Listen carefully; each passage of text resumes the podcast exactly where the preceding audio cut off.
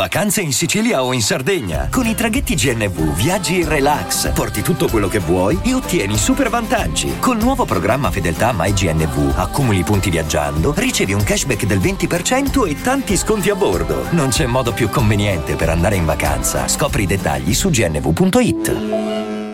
Una prima parte della carriera vissuta cercando di gestire l'insostenibile fardello di un paragone azzardato con Roger Federer. L'apparente maturazione fino alla vittoria delle finals del 2017 e il raggiungimento della terza posizione mondiale. Poi, quando tutto sembrava apparecchiato per raccogliere le promesse che gli altri avevano messo in bocca, anni di impreviste difficoltà. Quest'anno, forse finalmente libero da aspettative troppo grandi anche per il suo talento notevole, una stagione nuovamente di alto livello e continuità e oggi, con la vittoria con Alcaraz, il coronamento di una risalita meritata. Questo e quanto di altro accaduto nella seconda giornata degli ottavi di finale del Master 1000 di Shanghai nel nuovo episodio di Slice.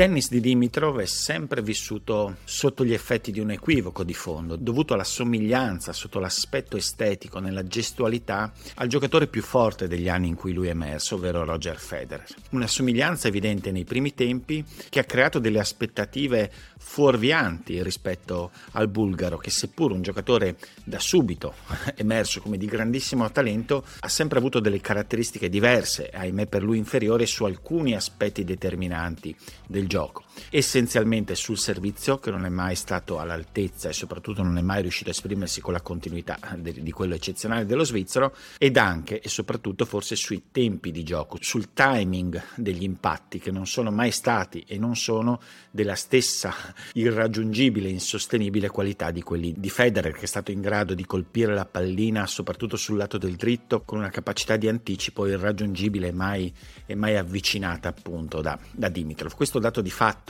oggettivo dal punto di vista tecnico ha portato nella sua presa di coscienza abbastanza presto nella carriera ad una reazione addirittura eccessiva, attraverso la quale Dimitrov è diventato un, perfino un giocatore troppo difensivo, troppo passivo, troppo di contenimento rispetto alle sue caratteristiche, che magari non sono mai state quelle di, di Roger Federer, però sicuramente avevano anche un'istintività molto offensiva nella grandissima, enorme capacità di giocare al volo, nel tocco della palla, in alcune soluzioni funamboliche esprimibili al massimo, soprattutto nei pressi della rete, beh, soprattutto a partire dal periodo in cui era stato seguito da Roger Rashid, Dimitrov è diventato un giocatore eh, invece molto molto più, più, di contenimento, molto più conservativo e questo l'ha sicuramente reso solido, è cresciuto tantissimo dal punto di vista atletico negli anni, tanto da essere probabilmente uno dei migliori appunto atleti del circuito, però secondo me gli ha fatto smarrire una certa identità. La sensazione è stata negli anni quella di un giocatore che aveva dei punti di forza evidenti, di grandissima qualità, che però dal punto di vista tattico non venivano esplorati.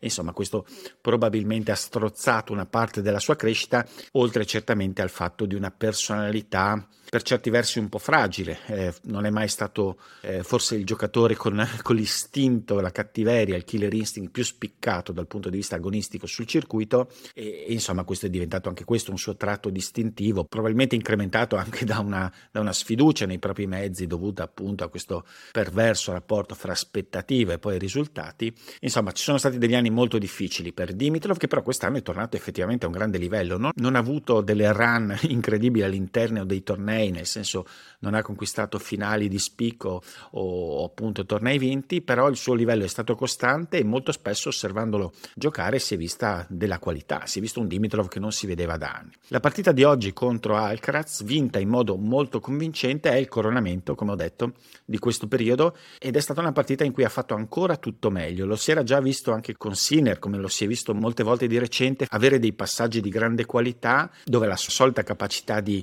di riuscire a variare molto il gioco, ad essere molto solido difensivamente, poi anche con qualche sprazzo offensivo, è stata portata a un livello successivo, soprattutto ritrovando un po' di aggressività all'interno dello scambio. Con Alcaraz ha giocato meno il rovescio coperto, è stato più risoluto nella spinta, ha servito molto meglio e questa ovviamente è una chiave e insomma con una partita complicatissima perché il tennis di Dimitrov è sempre molto complesso appunto da portare avanti, soprattutto quando vuole anche dargli una dimensione un po' più propositiva con una partita complicatissima eseguita direi alla perfezione, un vero e proprio capolavoro, è riuscito effettivamente a mettere in difficoltà un Alcaraz che in un'altra occasione dimostra un po' di volatilità all'interno delle partite. Eh, è riuscito ad avere un sussulto sotto di un break nel primo set che gli ha permesso di vincerlo, poi quel set con 3-4 game giocati alla grande, ma poi sempre un susseguirsi un po' di alti e bassi all'interno della partita. Eh, appunto, ha giocato, come diceva una volta Rio Tomasi, è sembrato giocare più una serie di colpi, sembra incredibile dirlo per Alcaraz,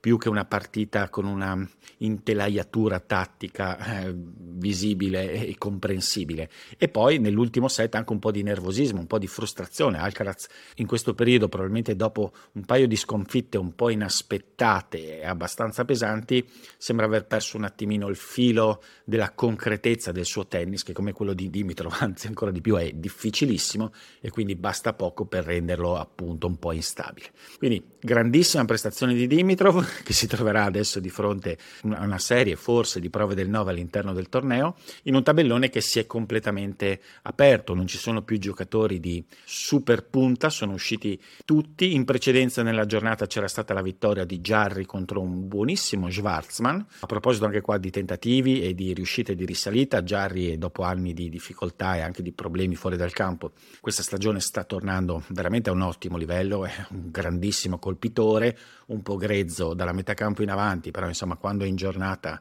è molto pericoloso e, e finalmente nella sua carriera lo sta dimostrando anche sui campi adattissimi a lui, cioè quelli in cemento Schwarzman ha giocato molto bene questa settimana, finalmente dopo veramente un anno e mezzo di crisi assoluta è tornato a essere competitivo, ha dato fastidio anche a Jarry, però ovviamente la differenza di cilindrata è tanta, partita completamente a senso unico a favore di uno straordinario Ugo Humbert che ha giocato un incontro perfetto contro un impotente JJ Wolf che è stato travolto dalla qualità di Humbert che soprattutto di rovescio ha giocato in modo spettacolare, Humbert altro giocatore appunto in risalita dopo un momento difficile. Eh, una puntualizzazione sulla parte del tabellone che era di Sinner che adesso tra virgolette di Shelton, ieri non avevo parlato perché stavo registrando dell'ultimo ottavo di finale, quello fra Zin Zhang e Hubert Urkaz, ha vinto sul filo